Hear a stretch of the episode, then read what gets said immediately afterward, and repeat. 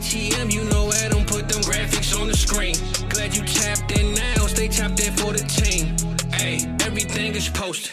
Go follow the socials. South Harmon FF tag us if we get noticed. Welcome to South Harmon, we glad you here today. Huh? Welcome to South Harmon, we glad you here today.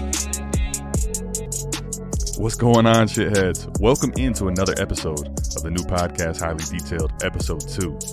This podcast is going to be different than you're used to hearing. And the idea behind this is to take a different approach than what you're typically used to in the dynasty space, right? Kind of challenge your way of thinking while also giving you a little more of the personal side of myself. And by doing that, I'm going to try to be finding ways to critically think as well as then make those critical thoughts into parallels, things that we can take back full circle into the dynasty space, challenge the way we're thinking, basically improve as dynasty players. And for me, part of the reason I'm doing this is I want to improve as a dynasty content creator. Part of the way of doing that is this is a solo podcast, which, I mean, it's a lot easier for me to do a podcast with somebody else, with Mike, with guests. A little more free flowing. You don't have to do it all by yourself. But also, that's the comfortability for me. I'm used to doing a, a podcast with Mike or with somebody else. I'm not used to doing a solo podcast. Already by doing one episode of a solo podcast, doing it by myself, there I've found things that I like doing it solo. However, I've also been able to not really uncover yet some of the things I'm still uncomfortable with. Do I like it? Or was I just uncomfortable with it? Maybe it's not for me, or maybe it's not the thing I'm best at.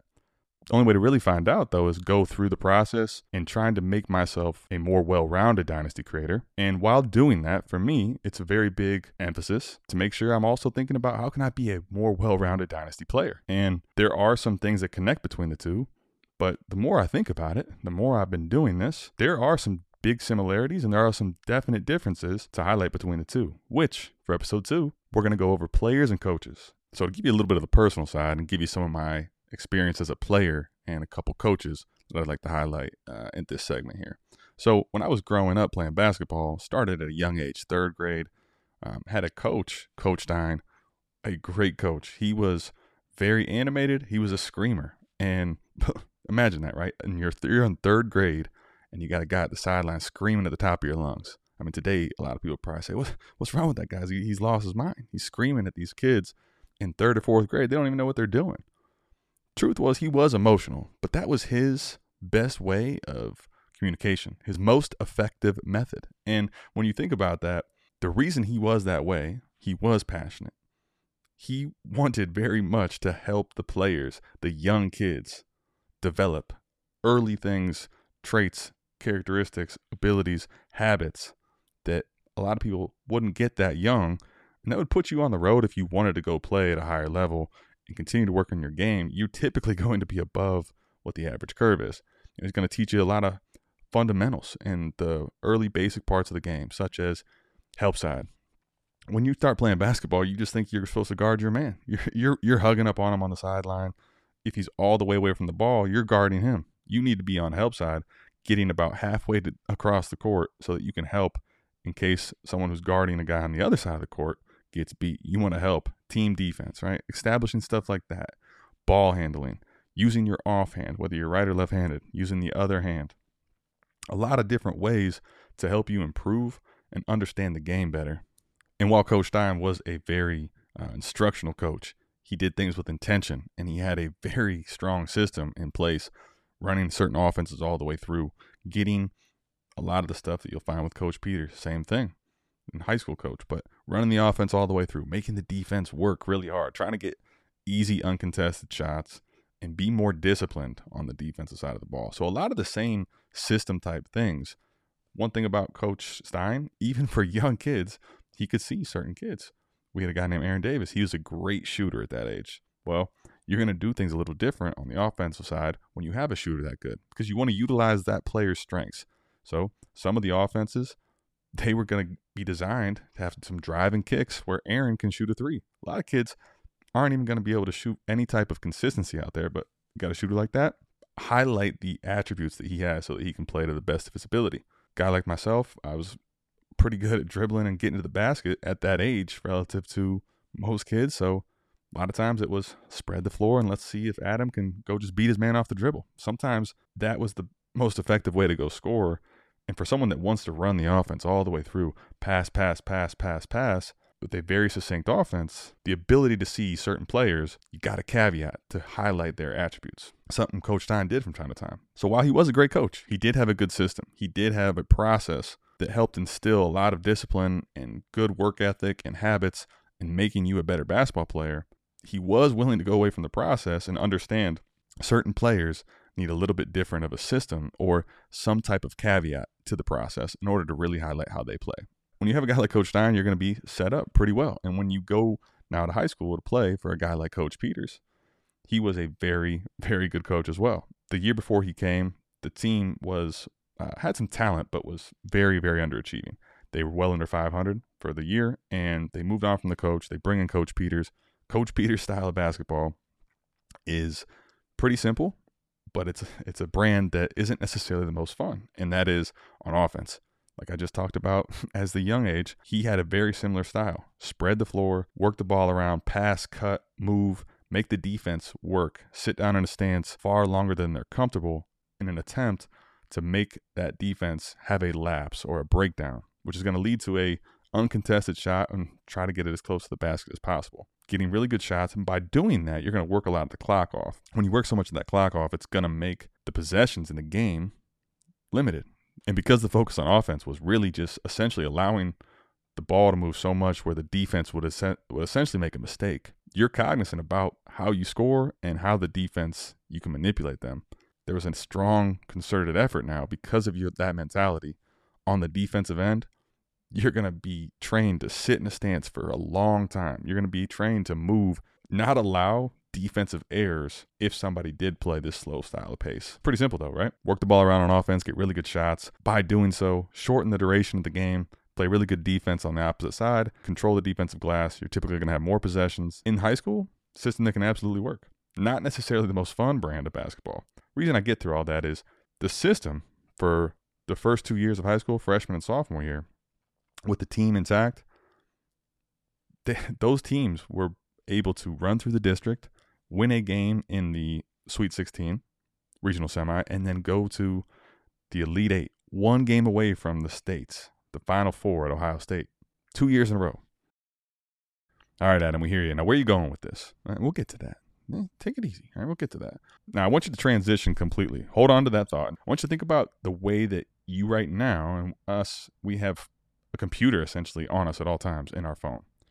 There is so much content out there and new new creators are coming into space all the time. There's content overload right? And there's ease of access to get to it. Now mike and i we started south harmon during meeting in the destination devy discord and uh, destination devy ray garvin runs it over there and he's he has a saying which right now is very applicable for what i'm kind of going to get into and the, and the saying is be mindful of the content which you consume with so many places to get content from today with so many new creators out there people innovating and changing content.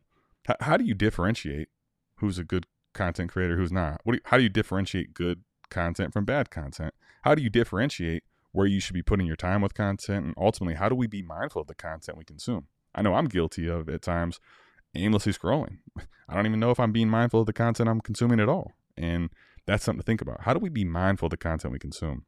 So I want to go back to a point that I touched on but didn't really highlight as the episode with the transparency from last episode, right? More of that was to focus on the failures and how you can improve upon that. Now, the tweet overall about being transparent was saying creators uh, need to be transparent. And a lot of people are hiding being transparent. What, what are you hiding? You got to ask, why are you hiding not being transparent about essentially what your record was, win loss record as a Dynasty player, to the people that are listening to your content or your audience, or in general, just not being transparent about what you were doing as a dynasty player. And, and this tweet drew up a lot of buzz, and that's what happens, right? The controversial ones or the hot take ones that get a lot of traction because of negativity, those tend to be the ones that get a lot of traction or attention. They're controversial. I don't really like to get into a lot of the banter back and forth on X. I feel like a lot of times it's not um, harboring people really wanted to have a lot of goodwill with each other. And that's something I honestly got to get better at probably this year, getting out of my comfort zone. If you want to have more tweets from me, let me know um, in the comments or somehow get in my DMs on X, whatever. Let me know if you want to see more Twitter action out of me. But I wanted to address it in a podcast form and really um, dive deeper because a lot of the context that was being argued back and forth, in my opinion, this is what I'm going to um, put out and say about this entire thing. Because Jordan McNamara, by the way, uh, shout out to him. He's a very good player. He's a very good dynasty player. He's got a very good process and talks about, um, you know, a lot of the ways he's winning as a dynasty player. And because he's winning and saying, you know, there there's other people that aren't telling you what they're doing. In that, I'm not saying that he meant to do this, but the reason I think it caused so much buzz is there was an undertone of that winning in your league is what is going to help verify that your content is more qualified because you're winning as a player. And in in essence, that non-transparency or losing essentially, right? That implies you can't even win your leagues. So how could you try to claim to help other people win if you can't even win your own damn leagues, right? That for people that create content, I think is where a lot of the defensiveness came in. And he, he highlighted this, right? It's going to cause a lot of people to get mad. I mean, he, he, he called a shot on that one. Now, I want to, though, touch on this, and I want to really challenge the way that we're thinking about this and even as creators, right? And, and, just this, I think there's a very big misconception in the tweet that wasn't touched on. And not that Jordan doesn't have a point, man. In the whole last episode, I, I talked about the importance of transparency and also importance of looking at addressing your failure. So I've already kind of touched on why there is some points that he has. But the misconception, I think that I really want to challenge everybody here listening to this, whether you're thinking about it as someone that does create dynasty content or just on the player side, right? You play, you play, and you are someone that consumes content. I want to go back to this players and coaches thing, all right? And think about playing the game. So I don't care really what team sport you use football, you use basketball. When you're playing the game, right? What what consists of a player? So like for the basketball, just to keep it on that same wavelength, some of the things that players are going to need to do, right? You're going to need to be uh, some people are going to be effective passers. You're going to need to distribute the ball around. You're going to have some people that are going to be very effective dribblers. You're going to have some people that specialize in shooting. Uh, some people may be more effective at rebounding, defensive, you know, keeping people from getting to the rim, um, causing havoc, whether it's being a fast, pesky defender. So many different ways that playing the game as a player that you can affect the game. And then you think about football. So, one of the things for me, anyway, with football that I love so much is because it's, I think, the ultimate team sport, when you watch it and when it's going well for the offense, this is also true of the defense as well, but when it's going well in offense, it's like poetry in motion. You got 11 guys that all have to be in sync and doing something together as players. I think that's one of the most fun things to watch. And, but also just as troubling because it's such a huge team event, one person goes before the snap happens, false start, could completely kill a drive. One person, everybody executes everything as a team one person drops the ball, has a little mental lapse that can totally kill a drive. One thing can be such a big deal from one person out of 11, and vice versa. When all 11 players are in unison doing one thing and everybody's doing their job effectively, it's like poetry in motion. It's one of the best things to watch. One of the things I love about football. But there's so many different aspects in football, again, for a player. And when you think about that too, there's many different ways to see teams win, both in basketball, football, any type of team sport you can think of. There's a lot of different ways that teams win games. And there's also, when you think about whatever team sport you're thinking about right now, there's many different ways to not just win, but there's many different types of championship teams. You look across football, and there have been teams that have won games, becoming less common now because of all the different rule changes, but there has been teams that have won championships strictly because they were incredibly good on defense. And the offense really wasn't what brought this team about, but the defense was so good, they carried that team to the Super Bowl. There's been some teams that are just ridiculous on offense. Think of the Rams back in the day. Greatest show on turf there's so many different type of championship teams and ways to win the game as playing the game and what dictates what a good player is there's a lot of different circumstances and roles and things you can do as a player to be to make yourself good or highlight things that can be good for your team. Now, when you think about it from the other end, like coaching the game, and not that coaches and players don't have to work in unison, but there's a lot of things on the coaching side that are different than the player side. Well, first and foremost, the coaches at no point in these games ever actually touch the ball. They never, at any point, whether the game goes to overtime, there's no special period that the coach now is going to go play, have any real skill competition with the other coach to signify which team is better. The coaches, what they do, they're taking their understanding of the game and they're helping a group of players play the game. They're instructing the game. Part of being a good coach is finding effective ways to communicate with players, multiple different types of players. Actually, part of it is also understanding the players that you're going to be coaching. Really taking a, a deeper dive into, okay, this is the team I have. I just talked to you about, you know, some of the teams I had in high school, which is a perfect segue to circle right back to the high school situation and Coach Peters. Those first two years, regional final, elite eight appearance with the system in place. Obviously, proving his system's very good. He's a good coach. It's very effective. Going into my junior season, his third year, Tim Carroll was a senior. He was going to play basketball at Akron University. Between him and I, we had two very talented players that were peaking better and improving their game. So the combination of that plus Coach Peters, I mean, we ain't just going to the regional final. We're not leaving without a W. We're going to states this year. Our rival in that district was Lutheran West. This year, they are undefeated, and they have a kid named Richard Samurai who's about 6'10, 6'11, has a ton of high major Division One interest. Even though we beat him last year, people are writing us off. And you had Roy Williams actually at the game, North Carolina head coach, wanting to see him play. And Coach Peters, though, was very good in his system and the way that Lutheran West played with this kid as far as with his back to the basket shooting outside. His skill set and the way that they played, they still played a pretty slow brand of basketball. Big guy, half court. We had a lot of defensive principles and system that Coach Peters instilled, and he put me on Richard Samurai. Anytime the ball would get down in the post, which I was trying to front, so it couldn't get there, we double him, and that would be, we bring Tim over to try to help that. And anytime it would go outside, although he was taller than me,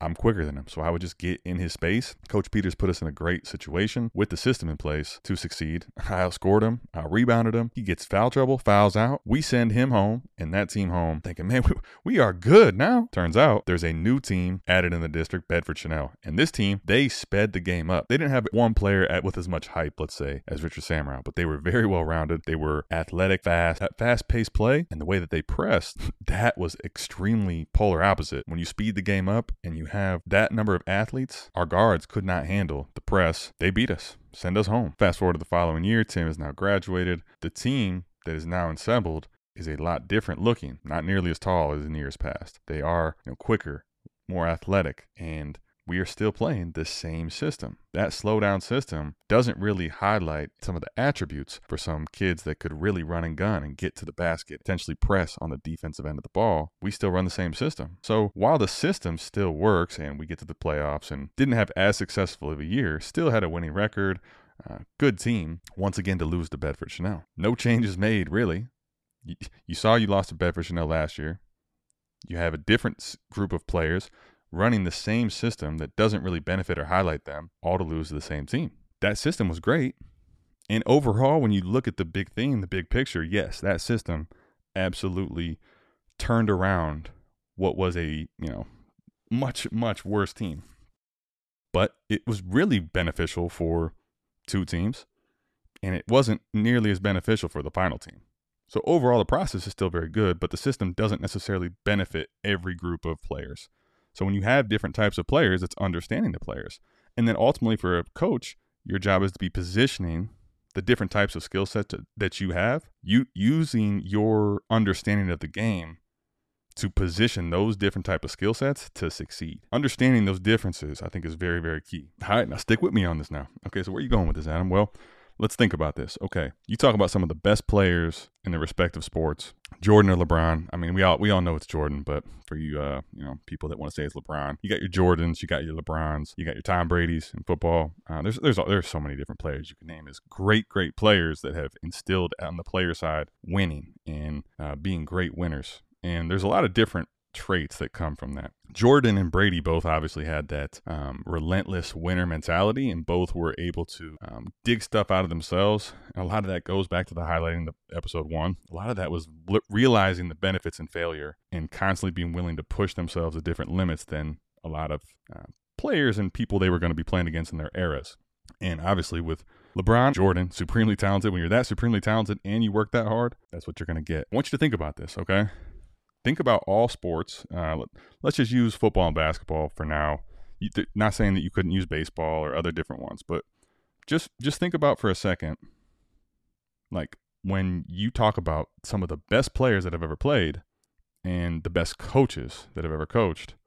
How many of the best coaches, or even tell me how many players have turned into the also the best coaches of all time. None, none of those supreme supreme winners turned into be the greatest coaches. Uh, I'm not saying that they didn't have some some level of success as a coach. Not saying they can't be, but just because you're the best player or the most supremely talented player or you do things incredibly well as a player, that doesn't translate to you being the best coach in the world.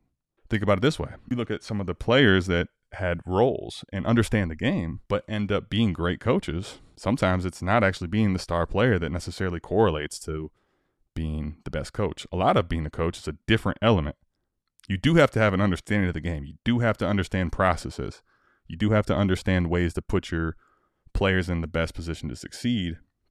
But just because you're an extremely good player doesn't mean that you're able to effectively teach other people to go do that thing. That's one of the big differences in coaching and playing. And a lot of that comes from, I personally believe, not saying that I know everything, but when you look back at it, what are some of the qualities that make a really good coach? There, there's there's a lot of them, but one of the things, a lot of the the coaches that are very good, they're they're good with people and they're very relatable. And sometimes the people that play at a very high level, they just think this is the way it's done, this is the way I played, and it's not necessarily as translatable to someone else that doesn't have supreme talent or isn't going to play a specific way that you played. And that's the way you're going to look at the game and operate as a player. And that doesn't necessarily translate as a coach. There have been successful players that were also very successful coaches. I mean, there's examples. There's Mike Ditka. I'm not trying to act like because you're a good player, you can't be a good coach. I'm just saying it's not the only criteria and it doesn't necessarily correlate from one to the other. So let's think about this now. Okay, what are the differences really? What is a coach? Really, when you think about it, a coach is a teacher, right? Coach is a teacher. My wife is a teacher, I can tell you this. My wife is a Spanish teacher. Now, while her understanding of the language of Spanish is very important, right? Like, she had to learn Spanish in order to teach it. But her evaluation as a teacher is no longer about what she knows. Her evaluation is based on how her students perform and how her students do, right? That's just the teacher lens. Now, the one difference is my wife or any teacher, they're, they're going to be teaching you to obviously learn skills, but eventually the, the evaluation is based on a test. And the test is done in a vacuum, pass or fail, right or wrong answer, right? There's no extra elements of playing other teams, right? So there's no other teams in your league, like in fantasy, or there's no other teams like in sports. You're not playing versus somebody else. It's just you and the test. Do you understand it or do you not? Did you pass or did you fail? What do you understand? So it's just teaching that. That's being a teacher. Okay, but obviously because of the team element, there's more to being a coach than just a teacher. However, you are a teacher. Now, as a coach, the team of players that you're going to coach, they are the ones that go out to play the game, like I talked about before, right? And the coach's evaluation is based upon how the team and the players that he's coaching performs versus other teams. When you think about that, that's not just in sports, that's in fantasy sports. That's how we play the game of fantasy football really no matter what it is, there's so many different factors. What what are the teams in the league? What are their makeups? Like what's the market in your league if you're going to be trading in any capacity? Like this isn't just dynasty, this is fantasy in general. Um, maybe it's not a league you can trade in, right? It's a best ball league, but you're playing against the other teams in best ball that were drafted. There's so that that's the one thing. Your team is also going to be going up against other teams, so it doesn't just become this clear cut and dry, you know, teacher element. Do you know it or do you not know it? Well, th- think about that.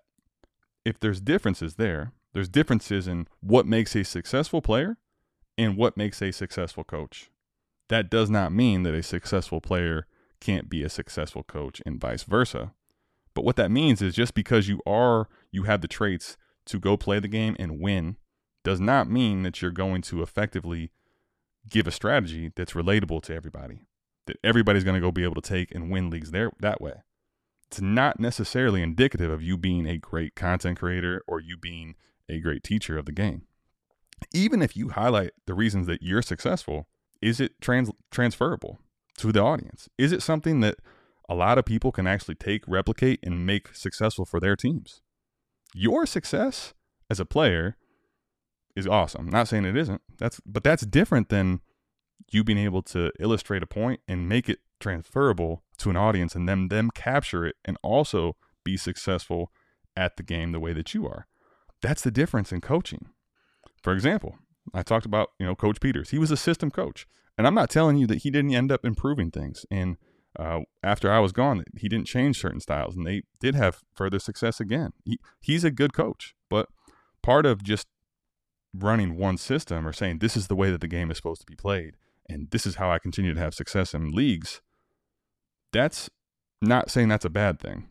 But think about it again from the coaching perspective. I want to be putting, or you want to be putting people in position to succeed that go play the game. And sometimes the best coaches are the ones that are versatile and their their styles are different and they're able to adapt to the players in which they're coaching. So specifically to dynasty, just because you have a great dynasty player or you have a great dynasty record, that doesn't mean that you're going to be the best dynasty coach out there. That doesn't mean that you can't be a good dynasty coach or do both. You absolutely can. You also don't have to have a great record as a player or a dynasty manager to be a great dynasty coach. Although you absolutely can be a poor player and a poor coach. And I do think part of what Jordan was trying to highlight is as new creators come into the space, there's no way to verify um, if you're putting out poor content, they're bad for you as a dynasty player if you do these and implement these. Are, is there any way to really say that you're a good coach? Right. That that's part of the problem. Is it's not like in teaching where you're gonna have to go prove and pass a test to say, okay, this person is certified. You can go listen to content anywhere you want to. Right. There's no person out there that's the you know governor of dynasty content or any type of content out there. If you want to go make it, you can go make it. And that gets to the point again be mindful of the content in which you consume. Let's dig deeper on this. There was a poll on X. I couldn't find the specifics on it, didn't have enough time beforehand, but the essence of it, it was a poll that asked, well, like, what was the most important thing for dynasty managers? And you'd be surprised that it was slightly over 50% that said winning. Uh, there was other things like, you know, team building and trading and drafting and all these different things. But let's just remove that for a second. Let's just say that from the standpoint that winning was the most important thing Let's pretend that let's just live in the world and let's just operate that that's the most important thing for people that play the game of Dynasty.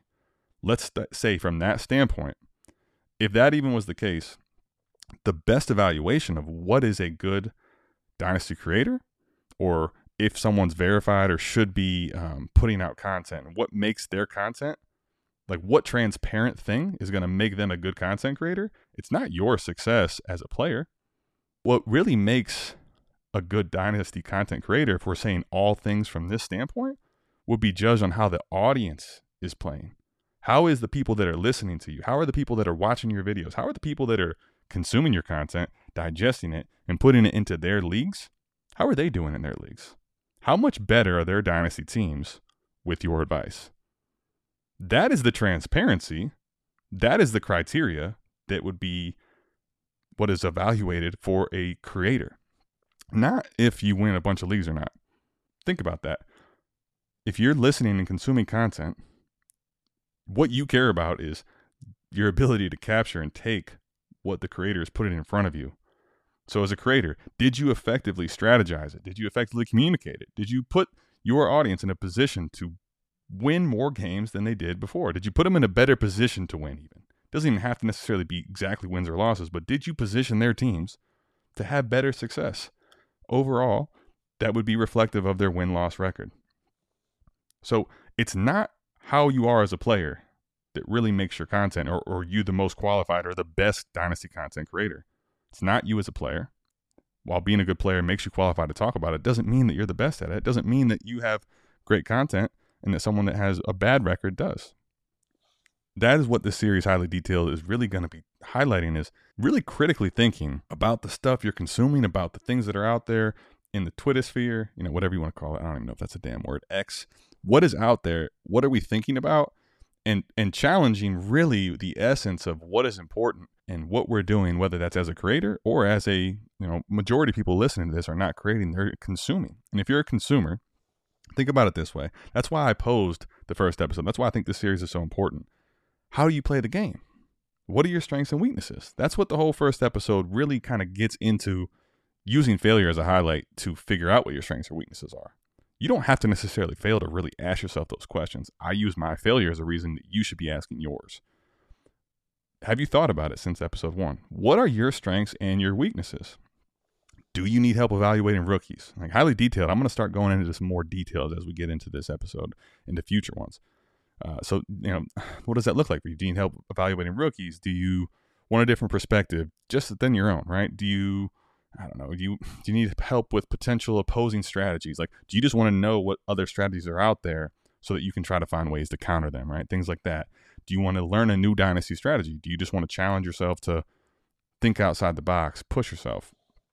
There, there's a big time reason to go to a multitude of different sources. Um, and I think utilizing a lot of them is a very good thing. Again, Mike and I started South Harmon because we consumed a lot of content.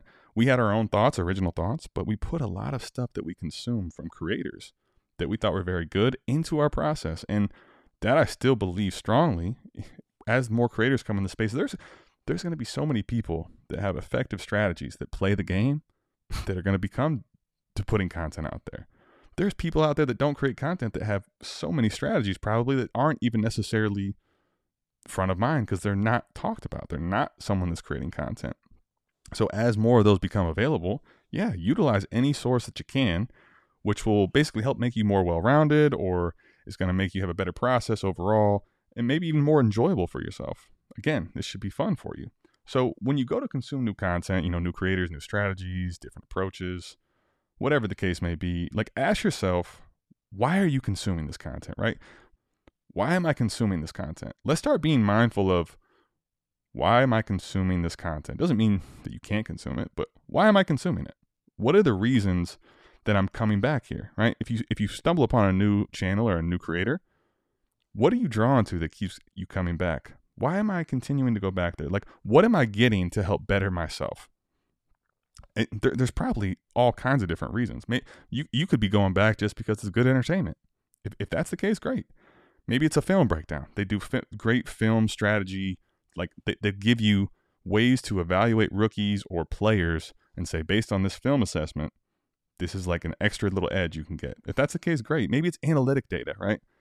Great. If it's an analytic tool like Koopa's Warp Tool or some other type of tool, uh, league assessment tool, stuff like that, great. Make sure you're conscious though, right? That's that's that's what I'm kind of saying here. Make sure you're conscious and thought out about why am I consuming this content and be honest about it. If you want to know more about like a creator's process, you can ask them. Like how did they do in their leagues? How did their trades work? Ask them that. If they don't provide you the answers, obviously, and you have a red flag because of that, I, I don't I don't blame you. I, I'm transparent. I personally believe in putting it out. If a creator has a reason they don't want to put it out, ask them directly. Maybe there's a reason. Maybe there's something that makes sense for you or for them. That's not really my business. But for you and us consuming content, if they won't put it out there and you think it's a red flag and you enjoy their content or you've been putting it into practice, talk to them directly. Ask them if they won't give you an answer to asking the question, even like on the side of a DM, and you want to stop listening to them, go ahead. But that's not necessarily the only criteria for if they're a good creator or not. I do believe personally in being transparent. I think Jordan has a good point about that. Doesn't have to be everyone's way, okay? But here's the reality for me. I think that you got to think about, and as we push forward into this creation space, which is going to be huge and massive, and what do you want to utilize and what don't you? Like, what's the most important information about someone that you want to coach you? Go talk to the people in the community. That's my challenge, and that's what I would say. Go talk to the people in the community. Go ask some of the people how they did in their leagues. Based on the content that they consume from this creator, how did they do in their leagues? How did it help them be a better player? Did it not? Maybe maybe you're finding that there's it's a lot of fluff. They're they're not necessarily get, translating to better results. Maybe that for you is going to give you pause if you want to continue utilizing them at dynasty strategy or whatever you think their thing is. If it's not going to help you win and that's your goal, find that out. Ask the people in the community. Like, has this creator helped them improve their finishes? Maybe this is someone that was really bad, didn't understand strategy at all, but they're better now than they were yesterday or the year prior. That does say that the creator is helping them get better. Everybody as a player starts from a certain point. Just because they're not the strongest player in the world doesn't mean that a creator hasn't helped effectively change and improve their game. So, again, where did they start? Have they improved? And like ultimately, if you're asking that person in the community, you have a, a chance to talk to somebody. What has this creator helped he or she with? What does it look like? Like maybe there's some things that you haven't picked up on from that creator that can help you too. Maybe there's some things that has helped them that you don't really want to implement or that even after thinking about it doesn't change the way you view the content. That's all fine. But I think that's the purest form. That's the most important information. I want this person to coach me. Okay, well, well, what has his or her success rate been with the players, the people that he's coached or she's coached? What has that team's success rate been? Not what they were as a player. Those are not the same thing, and that's not the same correlation that translates guaranteed over the other. It can be, but it's not the only thing, and it's certainly not the cleanest, purest information that we need to consume to decide who's a good coach. If you were going to ask yourself who's a good coach, and I mean, let, let, let's keep it a buck, right? There was a part, there was stuff in there back and forth, a lot of good stuff. And I, I, what I really respect about Jordan putting that out there is he was challenging the way that we think. I think this podcast is really challenging the way that we think, critically thinking about it. You don't have to necessarily take any specific thing. I'm going to give you points that I think make a lot of sense. I want you guys to take away from this what you want to. I'm going to position it for you to take it for what you will but I'm challenging the way that you're thinking and I'm trying to improve myself as a creator, myself as a player, and hopefully there's a lot of things from both that you can take away from this. So while I love that he's challenging the status quo for consuming content, because I think it's a great point. It's a lot of what I'm talking about here. At some point, he's saying if you don't care about, let's not act like anyone's going to care anything more about their own team, return on investment, stuff like that if you just care about return on investment, Dynasty is probably not the thing that you're going to do. If it's strictly just cash return on investment, it's not the most friendly reward for your time. I'm um, not saying you can't have a good return on investment in Dynasty. You absolutely can. You can absolutely utilize this to win money. But if it's strictly just a money thing, return on investment, Dynasty is probably not the space in which you're going to do that for strictly a cash return on investment. Put it like this from the consumer side, right? If you're consuming content, let's keep it a buck. Let's keep it 100% fucking real what does the consumer want? Like at the end of the day, do you as a consumer, when you take that, if it's strictly about winning for you, again, living in this land where it's all about just living primarily, if you just want to win, when you go to a content creator, when you go to consume content, your whole goal, if you're trying to win, you want them to help your team be better. You want to see that translate to wins and titles in your league. You could give a fuck about them winning a bunch of leagues for their own. You don't care about their pockets. I'm not going to tell and try to, you know, point fingers or tell anybody how they go about their business. All right. How you go about your business is your thing. But for me, what I don't understand ever from the creator side of you, as someone that's trying to create and get better at doing so, everything as a creator is about having an audience and putting stuff to make your audience benefit from that in whatever facet they care about. It's about the audience. For me, you can say whatever you want about how you feel. I'll tell you how I feel. I am always going to put, if I'm trying and passionate about being a dynasty creator, I'm going to put the audience first because that is the people and those are the that's the community that we're helping build that I'm trying to make successful. If I care about being a dynasty creator, I care tremendously about their success and I'll put it ahead of mine because that's also indicative of me being a good creator. They go hand in hand. I think that's another key highlight again between the player and the coach. There is distinguishable differences between the two. Now, all right, Adam, so I'm following you, but like, what what are you really getting at here? Let Let's think about this and really start future casting this. I don't care if it's from the lens of a creator, um, you know, a coach, or it's from a dynasty player. You just want to consume and become, make yourself a better dynasty player. For me, I want to become a more well-rounded dynasty creator this offseason. Part of doing this solo podcast is in an effort to become a better creator and thinking about this from that coach lens I was talking about. Like this podcast today, much of the advice that I'm going to be giving this year is thinking a little more outside the box as a player's coach, right? Not just saying this is the way I play, this is the way I believe works, and that this is the system you should implement. As a player's coach, as a creator, I may tell you, okay, this is what I personally would do. I'll get, I can give you my success rate. I can tell you that I failed last year. I can give you my success rate in years past. I can tell you, you know, what my strengths are. What are things that I do well? What are things I don't do well? But when you ask for my help, part of my growth and challenge to myself is to be a coach and ask questions back. Like be a little more probing. How am I going to position people asking me questions better? So if I was a coach, and let's use the basketball lens again, right? If I was a coach and I want to become a better coach of my players, I need to observe. I need to evaluate. Like, what are some things that I can do to help them specifically? Like, I can be, as a coach, I can give you tips and tricks and show you things that have helped me as a player improve. But when you ask me a question, I, I'm going to do a little more probing and I I could say, hey, this is what I would do, and here's why. However, so let's pretend I'm coaching McNutted, Mike, right? So I'll say, all right, Mike, do you want to attack off the dribble, or do you want me to help you set off of a ball screen and catch and shoot? Right? Th- that could be an example. Like, are do you are you, do you feel more comfortable with the ball in your hands coming off of a ball screen, trying to get you open with the ball, or do you operate better running off of a screen off the ball and getting? Am I better off to put you in a position to as soon as you get it, catch and shoot? which way am I helping you be in a better position to score for our team, right? Okay, so let's let's pretend Mike says now you know he wants to attack off the dribble. Okay, so you want to attack off the dribble? Cool. Uh, are you more comfortable really like going to your left or your right? Like when I set this play up for you coming from the out of bounds, do you want to be coming off the screen dribbling with your left, or you want to come off the screen dribbling with your right? You know, he'll give me his answer, right, left or right. But l- let's say you know as a coach? I don't know. I don't really know. I, will do either one. Okay. All right. Well, well, let's think about this. Are you looking to shoot first? Are you looking to like after coming off the screen? Are you looking to pass first? But you'll take whichever's there. Okay. So let's say I pose that to Mike, the player, and he tells me, you know, he's looking to shoot first. Of course, it's McNutted. You know, he's looking to fire that thing up, right? So he's because he tells me now I'm looking to go ahead and fire this up, and I'm gonna go ahead and shoot this shot. All right, so you shoot first. So you're looking to shoot, but if the if the defense either doubles or a guy comes up, obviously you can make the play with and pass it. But if you're looking to get a shot coming off of this ball screen, I'll tell him, okay, you don't know. Well, let's have you if you're equal. Let's have you coming off the screen, dribbling to your left. Now, why? You don't really know why? Well, I'll tell you from as a coach standpoint, something I would tell tell Mike is, all right, when you come off this screen with the ball in your left hand, when you go to shoot as a right-handed person, right? So this is uh, assuming Mike shoots the ball right-handed, all right? So if Mike shoots the ball right-handed, coming off of that screen with his left, the ball is going to be in his guide hand while dribbling.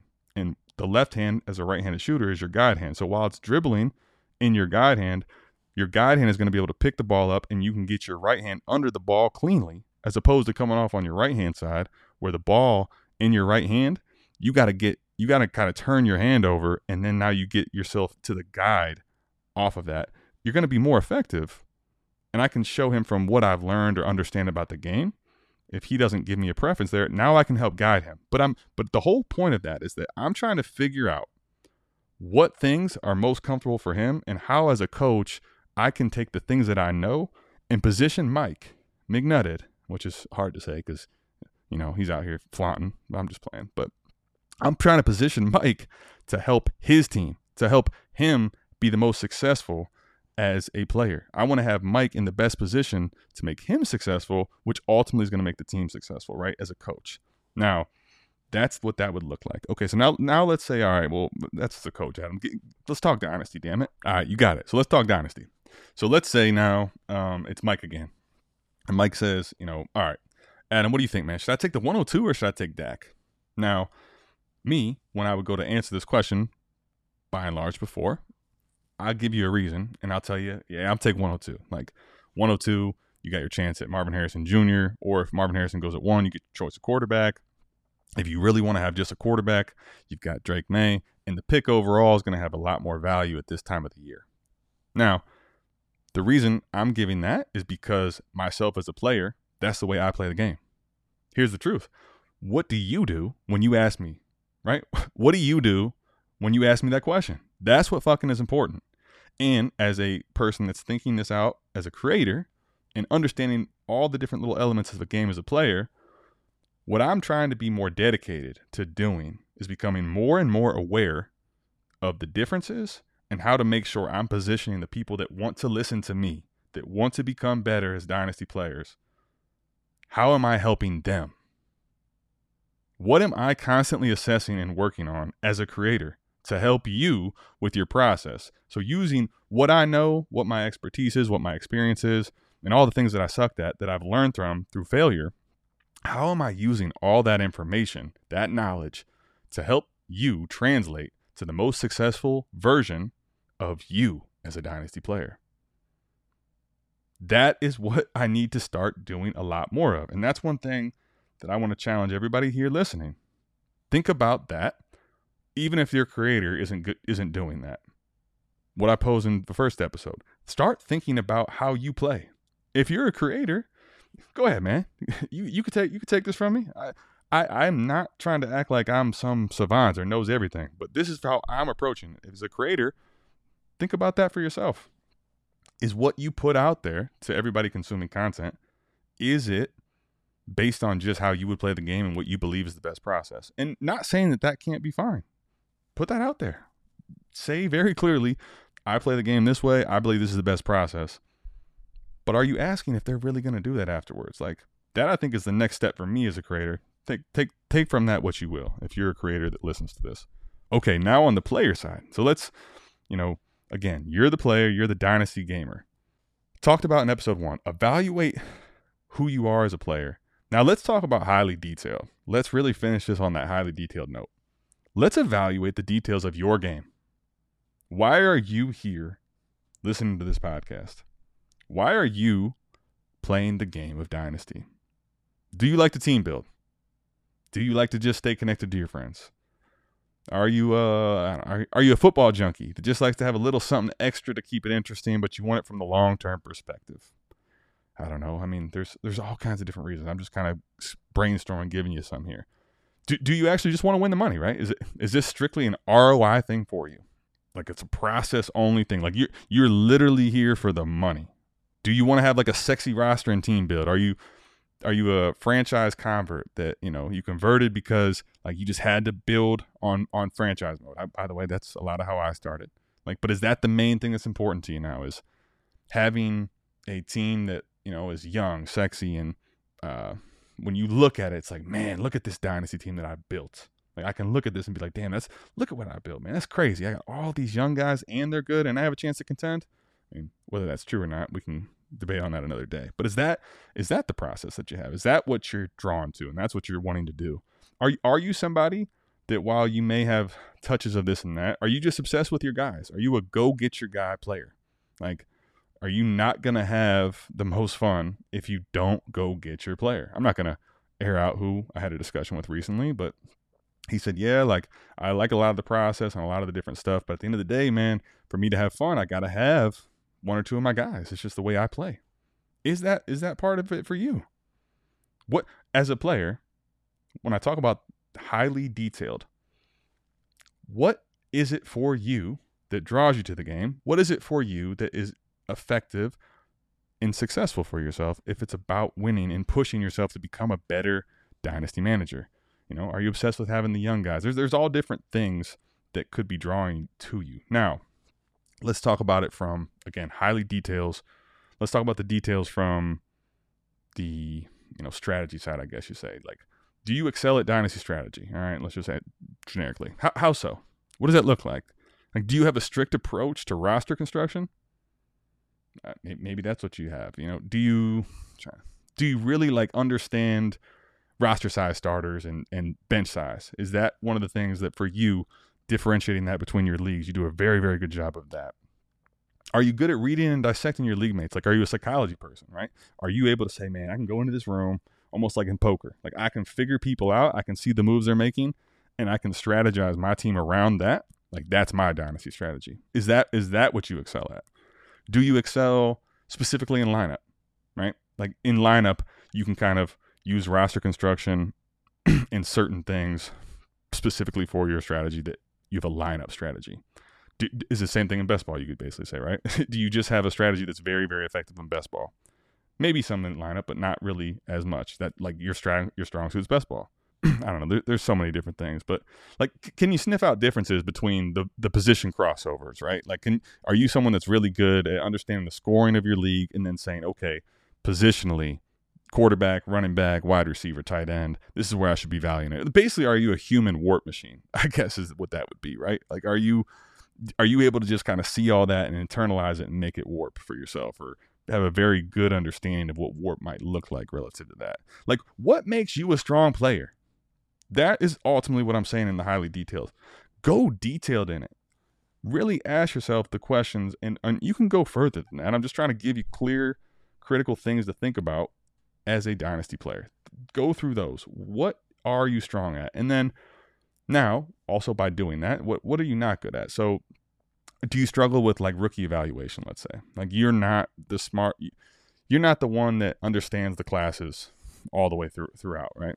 You, you maybe have heard some of the guys in 24 because they're becoming more common across creating platforms, but you're not really familiar with the 24 class. And you're also not someone in the past that's done well when drafting rookies or understanding what traits to go after. Like, is it rookie evaluation? Is it, um, you know, some other thing? What are you weak at? And then, like, for example, if it was the rookie evaluation or if it's some certain specific thing, are you better off with that weakness? Part of your way of improving it is it outsourcing to a dynasty creator? Like, is there a dynasty creator that's really good at rookie evaluation? Like, again, like, is someone really good at film? Is someone does someone have the analytic process? I'm not gonna you know say who could be the best at that or who couldn't be, but like for example, uh, we do stuff with C2C. The C2C guys are great at it. Destination Devy has guys that are good at Destination Devy, Devy players, college players. There's all kinds of different resources that may be better at rookie evaluation. So they don't necessarily have to have the criteria of being a highly winning dynasty strategist across leagues. Are they good at rookie evaluation? Maybe you're outsourcing your rookie evaluation, prospect evaluation, because that's just not something you're good at. Maybe it's one of the things you want to improve and learn so you can be free of mind and do it on your own. Maybe it's one of those things you're not as interested in, though, right? So you're just going to have it where you can live and be comfortable with going off of what that creator's assessment is and understanding they're better at it than you and just trusting their process. And you can live with the results because you don't feel good about it at all. There's levels to it. And I think it's being open and honest about it and then highly detailed about it and how you want to approach it. How many leagues do you play in? Like that's to, that should actually be at least a part of considering what your strong suits are and how you're going to play and approach the game. You know, if you're in five to 10 leagues, let's say, or less, you in that type of a portfolio are, you should be really exploiting and thinking and doing a lot of digging in your league specifically. You know, what kind of little traits can you pick up on, small edges you can pick up on. Not saying you can't have a portfolio approach to it, but you don't have a gigantic portfolio where you have to um, where you where you can't put the grind work in on some of those microdynamic things. Like, are you willing to let go of certain love players?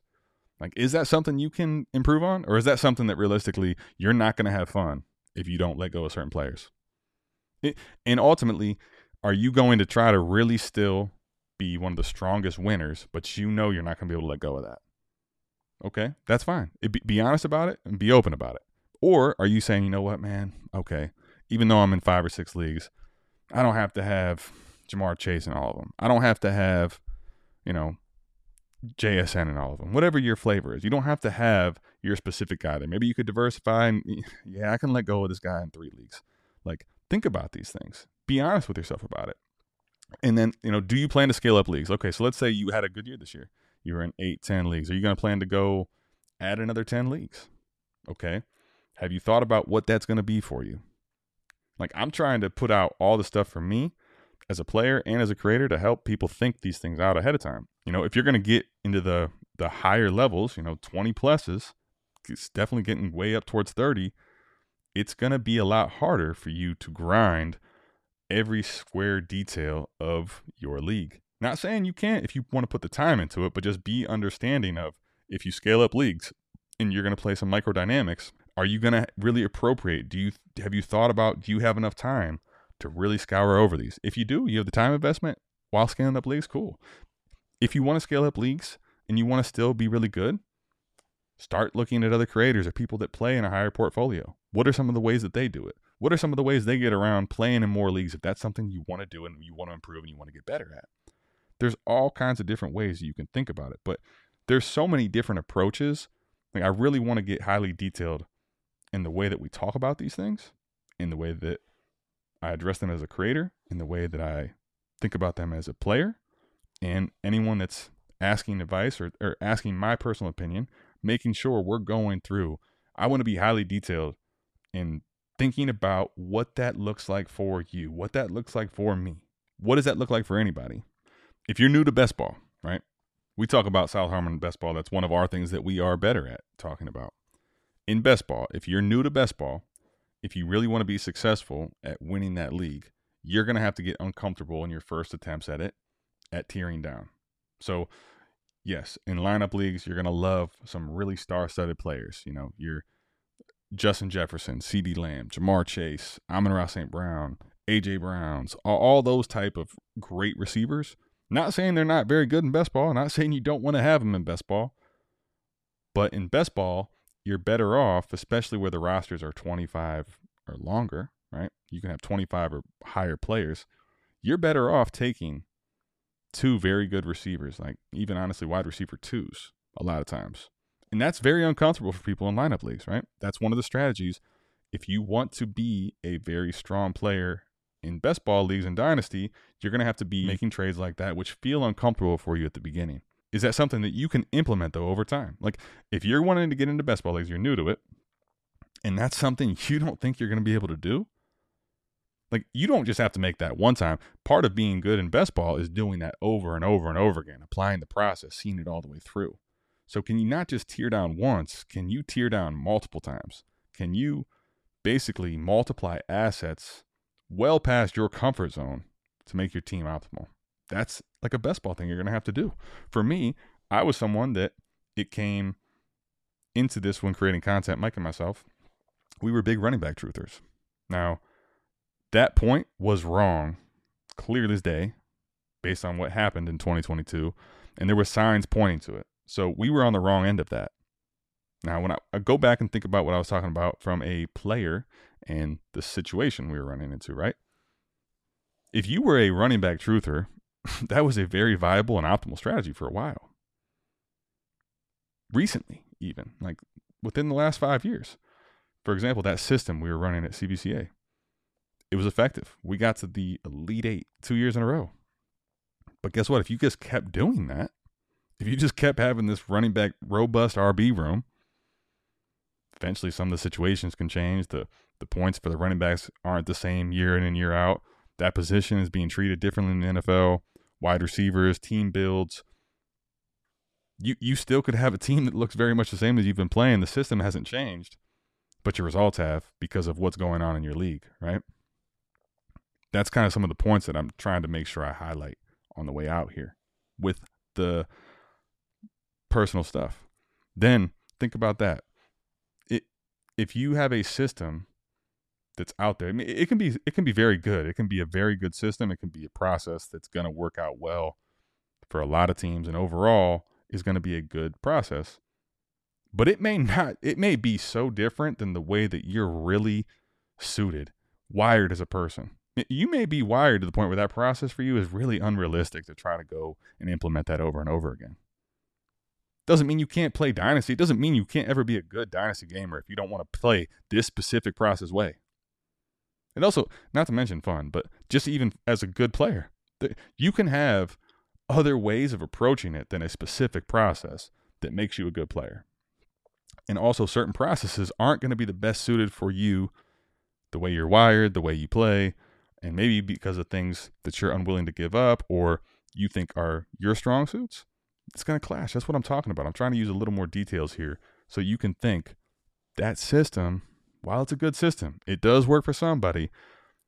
It's it's not fun. Like I don't I'm not going to have any fun doing it. Or you can't see yourself being so disciplined that you're going to be able to implement this process and and and basically remove your bias and your personal feelings and you're basically going to contradict this process over and over throughout the year so you know it's not really the best process for yourself because you're going to end up buying players that you like that goes against the process and you're not going to be able to stop doing that like okay it's not for you do something else figure out another way another angle there's so many different ways to play the game that you can be successful be open and honest about it and be very highly detailed in why you're consuming what content you're consuming.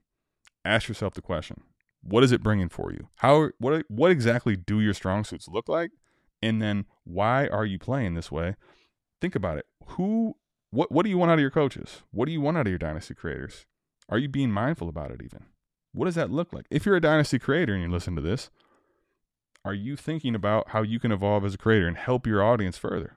I'm not even saying you change your process, but for myself, I'll just I'm not going to speculate why you were bad or where you can improve. For me, I'm going to be a little more clear and articulate. This is why I would do this.